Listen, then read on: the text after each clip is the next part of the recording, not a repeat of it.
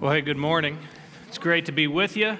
Hey, by the way, I'll give you one more chance. If you haven't grabbed communion yet, go ahead and go back on the back tables. There's communion in baskets. You can go grab it because we're going to sneak it up on you today, and I'm going to do it in the middle of my message. So don't be ashamed. Just go back and grab it. We want to say welcome uh, to anyone that's watching online. Welcome to all of our kids that are in here. It's Family Worship Sunday. And so we're finishing up our series on courageous faith. And I think that last song was a pretty perfect way to lead into this last week on courageous faith because I want to I want to get something really clear here. As we talk about courageous faith, we're looking at stories in Scripture uh, of courageous faith, stories of people that followed courageously. Um, but, but I want to make sure that we get the point of this that the courageous faith, having courageous faith, is not about us becoming greater or us becoming super Christians or anything like that. Courageous faith is about honoring and glorifying God. So when we say, Christ be magnified in me, that's why we want to have courageous faith, is so that we can glorify and magnify God. And so today we're going to we're going to wrap up this series, and, and we've looked at three different stories of courageous faith. I want to go back through them really quick. The first story we looked at was the woman bringing perfume to Jesus' feet. Um, she was a sinful woman, and everybody knew it in the community. And Jesus was, was eating with the important people, and, and she came in and, and she had to worship Jesus. And so she fell at his feet and she poured expensive perfume. Here's the thing courageous faith starts with worship. Listen, sometimes we fall into the trap in the church of just coming in and going through the motions. I love that picture. Courageous faith has to worship, to pour everything at the feet of Jesus. The second week, uh, we looked at the story of Peter walking on water, and one of my favorite stories in Scripture. And courageous faith sometimes is called to step out into what God's doing. I love that story. Jesus is walking on water, and Peter says, Hey, if that's you, call me out. And Jesus says, Get out here. And Peter walks on water. Listen, courageous faith means sometimes we've got to get out of our comfort zone, get out of the boat, and join him in what he's doing. That's what we're called to. Last week, Pastor Grace did a great job and she talked about the woman who had been bleeding for years and had been sick for years and, and kind of had no hope and no standing. But as Jesus passed by, she came and she fell at his feet and she just had to touch him so that she could be healed. She realized her only hope for healing, for wholeness, was Jesus. And so she physically stepped forward. And, Pastor Grace called us to that last week not to be passive, but to physically come to Jesus with any problems that we have. Today we're going to look at a story in Joshua chapter 6. And it's a story, if you grew up in the church, you probably heard this in children's church or, or Sunday school. You might, there's a song about it. We're going to sing it together here in a minute, but it's Joshua and the Battle of Jericho. You guys ready? Kids, You're going to help me out? Teens, I know you know it. Ready? Joshua fought the battle of Jericho, Jericho, Jericho. Joshua fought the battle of Jericho, and the walls came tumbling down. Beautiful, guys. Wow. That, all right. We're just going to keep worshiping. What else? Um, I no, we, we won't do that. Um, so, so this we, we're talking about the battle of Jericho. Now, I want to say this: the battle of Jericho, Joshua six. It's kind of interesting because it's not really much of a battle when you read it. And it's funny because as kids, we see this story, but, but what I want us to do today is I want us to see the real story and I want us to learn what it looks like to have courageous faith. And that song kind of teaches us that Joshua is this conqueror and that he fought this great battle, but, but really, there's a different story that we see. So, Joshua chapter 6, let me, let me catch us up on, on where we're at. The, the Israelites have been called by God. They, God saved them from bondage from the Egyptians. They had been in slavery, they'd been in bondage, and God called them out and they began to follow Him. And they went through this period of, of 40 years in the desert where they were wandering, where they couldn't get it right. They couldn't learn to be obedient and trust Him. In Joshua 6, they've finally gotten to the promised land. See, God had promised the people that He had a land for them, but they went through this whole journey because they just couldn't get things figured out. At this point, Joshua chapter 6, they have entered into the promised land and they come up to the place of Jericho. Now, Jericho was known for its walls. It wasn't the biggest city in the world, It wasn't the most powerful army, but it, was, it had strong, what was thought to be impenetrable walls. And so that's where we're at, Joshua chapter 6. If you'll stand with me, we're going to read verses 1 through 5, and then I'm going to jump to 15, and then I'm going to jump to 20. Um, but, but here's my prayer that God will call us through His word, not through my words, through His word, that God will call us to courageous faith and courageous obedience. Really, today, this story is a story about obedience. So, Joshua chapter 6, verse 1 Now the gates of Jericho were securely barred because of the Israelites. No one went out and no one came in. And then the Lord said to Joshua, See, I have delivered Jericho into your hands, along with its king and its fighting men. Now march around the city once with all the armed men, and then do this for six days. March around the city for six days. Have seven priests carry trumpets of ram's horns in front of the ark, and on the seventh day, march around the city seven times with the priest blowing the trumpets. And then when you hear them sound a long blast on the trumpets, have the whole army give a loud shout, then the wall of the city will collapse and the army will go up, everyone straight in. Now, jumping now to verse 15. So they've marched around for six days Six days they marched around one time and did what God had said. Verse 15 On the seventh day, they got up at daybreak and marched around the city seven times in the same manner, except that on that day they circled the city seven times. The seventh time around, when the priest sounded the trumpet blast, Joshua commanded the army, Shout, for the Lord has given you the city.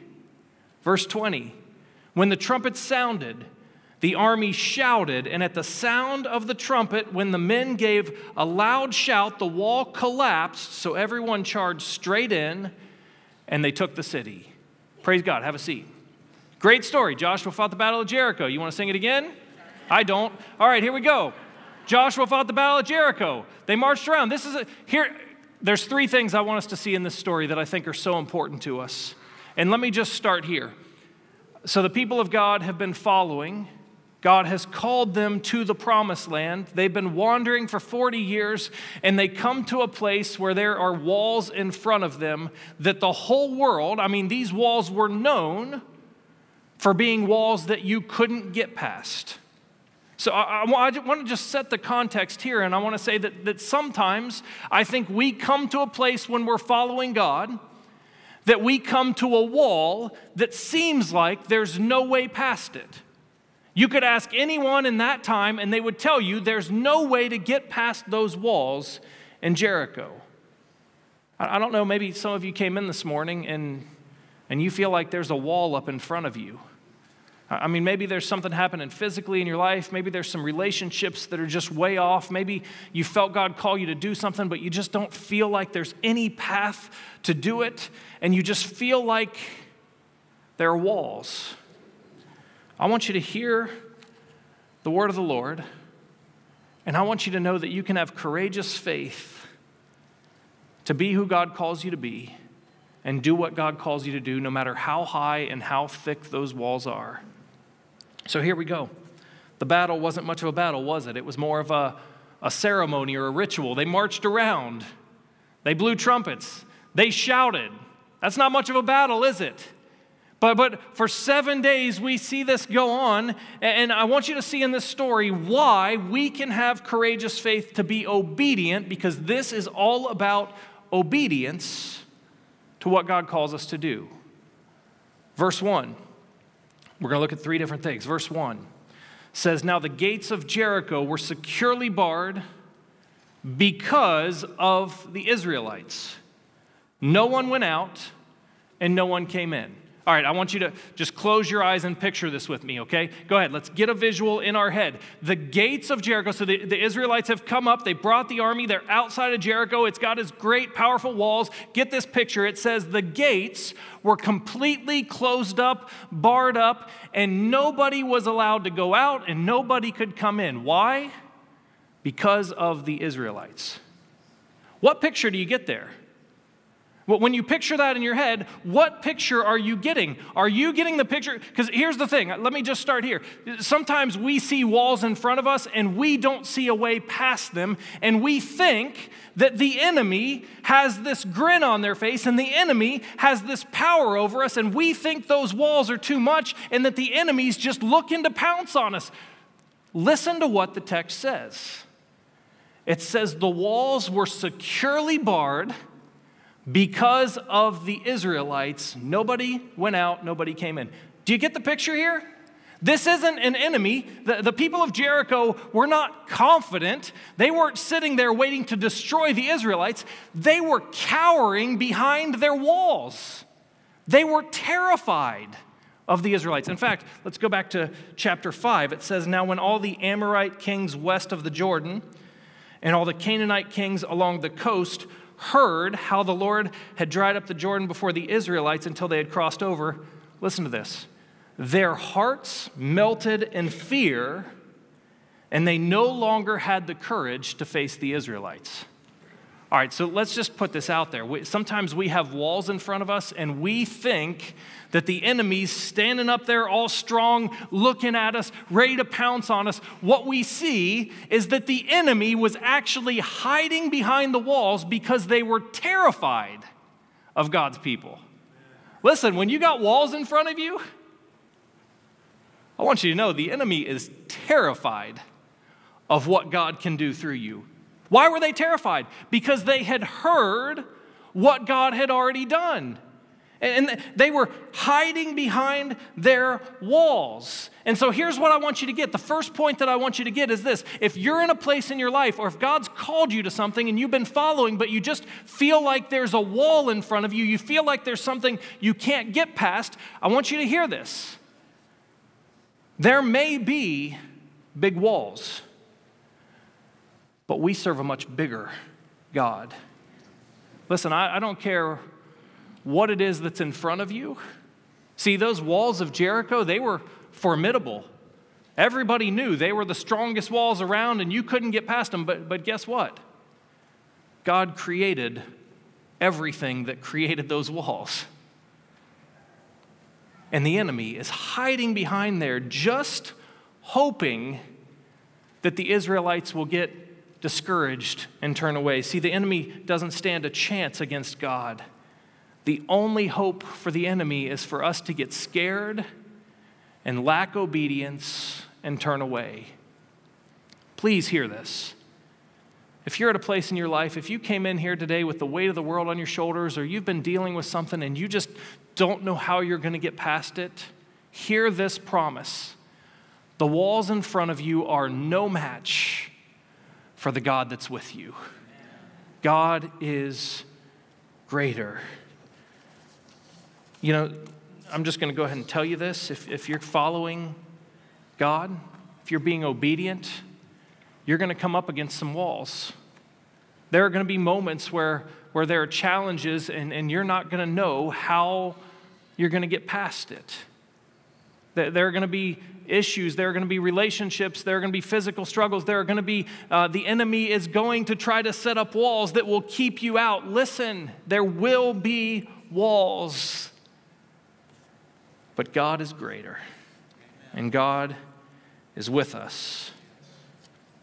Verse 2 Then the Lord said to Joshua, this, this is another, I love this verse. There's so many just little things in the text that if you really read them and pay attention, you'll see what's happening here. So the first thing is the enemy's cowering behind the walls because they know that God is greater. They know the only thing keeping them from being destroyed is those walls. And they're just hoping the Israelites will get bored and walk away. But then in verse 2, we see, Then the Lord said to Joshua, Listen to what the Lord says See, I have delivered Jericho into your hands, along with its king and its fighting men.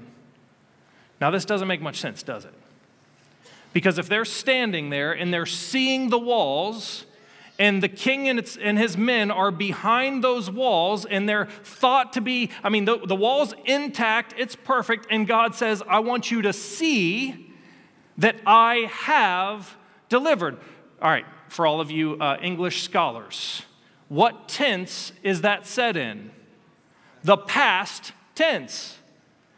God's not saying, see, I'm going to. God's saying, I have delivered Jericho into your hands. I've already won this battle. And it doesn't make sense for us because the Israelites are standing at the wall and they're like, no, God, we can see it right there. And sometimes you have this argument with God, don't you, where you say, no, I hear you, God, but I can see the wall and I can see the, the enemy there and they're intact. God says, See, I have delivered Jericho into your hands. You know what God's saying here? The battle's already won. The wall may look like it's intact, but it is no match, and the battle is already won. And God says, I want you to see this, which is crazy because when we look with our eyes, we see a wall. How do we see God's deliverance when there's a wall in front of us? When there's something impossible that we can't see past, how do we see God's deliverance? I feel like I, I, say this all the time. I feel like a broken record, but I'm going to say it again because it, it's just the truth. We see deliverance by seeing the God who delivers. See, these Israelites, it wasn't their first time to come up to a tough place. When they left Egypt, they, they got to the Red Sea, and the enemy's following behind them, and, and they're in trouble, and all they can see is water, and, and they don't know what to do. And what happens? God parts the sea, and they go through. And then they go into the desert in 40 years, and they don't have enough food, and they don't have enough supplies, and, and what happens? They can't see the supplies, but all of a sudden, God provides, and God feeds them and so here the Israelites are. They're at the edge of the walls. They're, they're standing at Jericho, and God says, I want you to see that I have delivered Jericho into your hands. Listen, we can see victory. I don't care what you're facing, I don't care what's in front of you or how formidable it is. You can see victory if you see the God who always is victorious. We have victory. If God calls you to it, God will deliver. God has delivered. This is His battle, and He is victorious. So here's the deal I want you to get your communion elements out.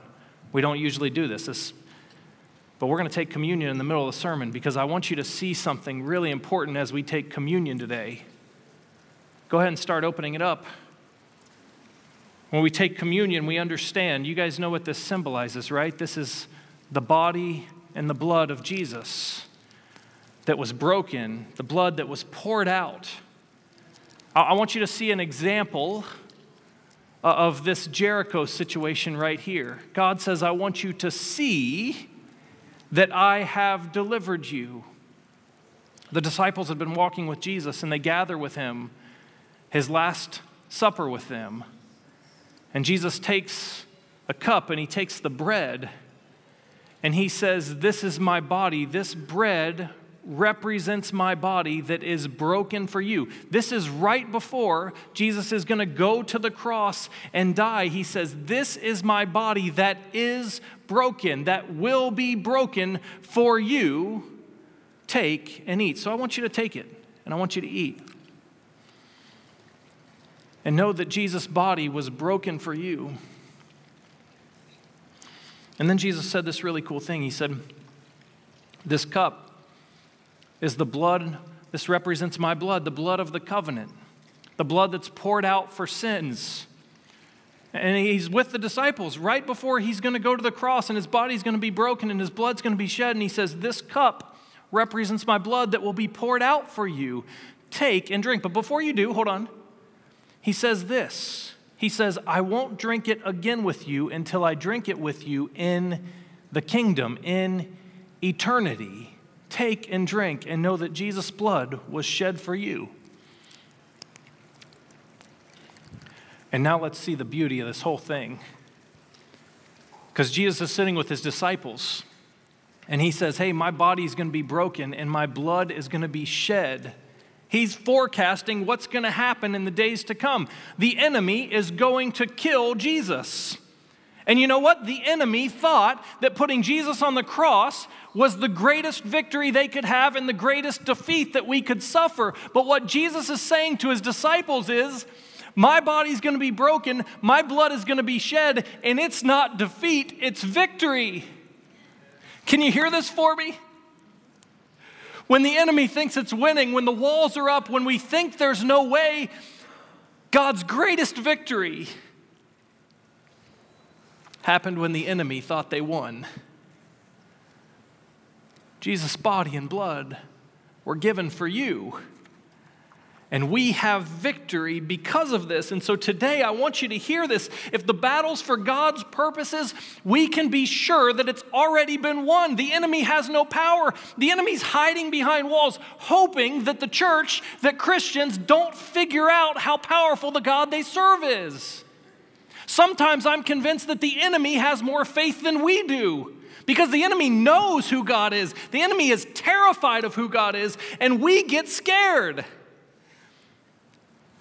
But we serve the God who's bigger. We serve the God who's greater. And whatever battle you're facing, if it's for His purposes, hear me, God's already won. You don't have to worry about it. God has won. We have nothing to fear because God always has and always will be victorious.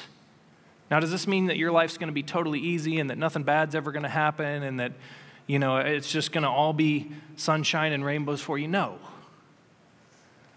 But here's the truth our God is greater than anything you face, and our God has already won victory over all of our enemies.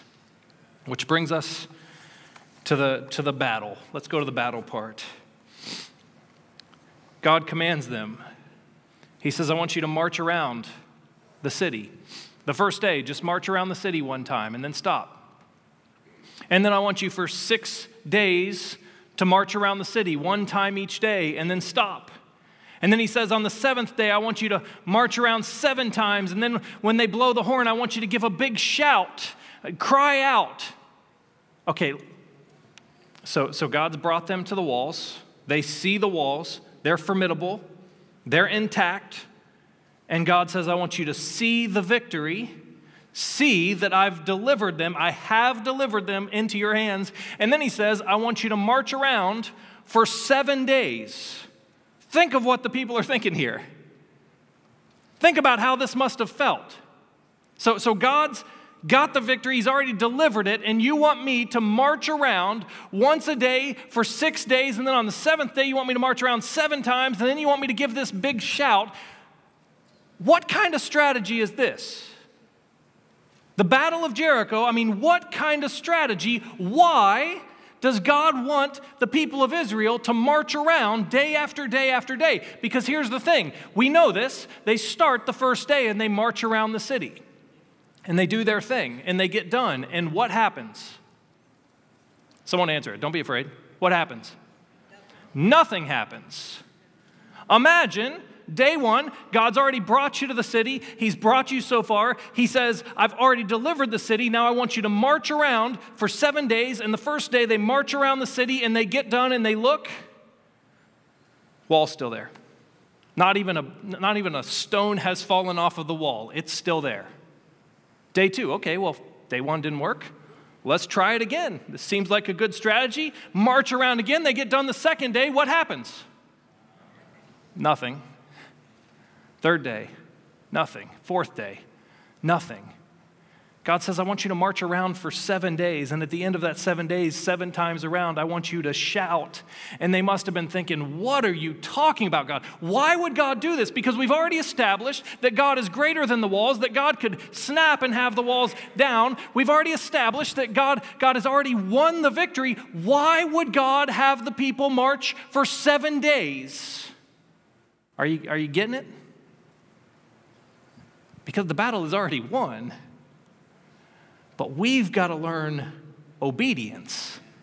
The marching was not about strategy, the marching was about trust and obedience and confidence in who God is. See, we said it earlier God had already won the battle. The only way we can lose is if we stop short of obedience. Please listen to me. Some of you have been praying for other people or praying for something. Some of you have been in battles that you've been fighting for years. Some of you are in battles that maybe you've been fighting for weeks, but they seem like there's no way out of them. Some of you are dealing with things in your life that just look like walls and you don't know how you're going to get past them. Maybe you've been praying, maybe you've been marching, maybe you've been obedient. And you've, any of you ever feel like you've been marching for five or six days and you don't see a single stone that's fallen? Megan and I were talking about this a few weeks ago that sometimes it's easy to get discouraged because you can do the right thing over and over again and you don't see anything happening. But God is teaching them something. God is teaching them obedience. God is teaching them to be obedient to Him, and God is teaching them that it's not what they do that matters, it's what He does. And so they march for seven days and they learn to be obedient. Listen, I just want to say this to you. If, you're, if you got some walls in front of you, don't stop marching. Don't, I don't care if you've been praying for something for 40 years that you know God wants you to pray for. If God calls you to pray for it, keep praying for it. If God calls you to do something and you don't see anything happening, keep marching, keep doing it because our God is the God that wins. Our God is greater. Uh, there's a book, one of my favorite books is by Mark Batterson. It's called Circle Makers. If you haven't read that book, I would really encourage you to get that book and read it. It is a great book. The whole book is about his church and his journey. Mark Batterson's a pastor, and I believe he was in the Washington, D.C. area.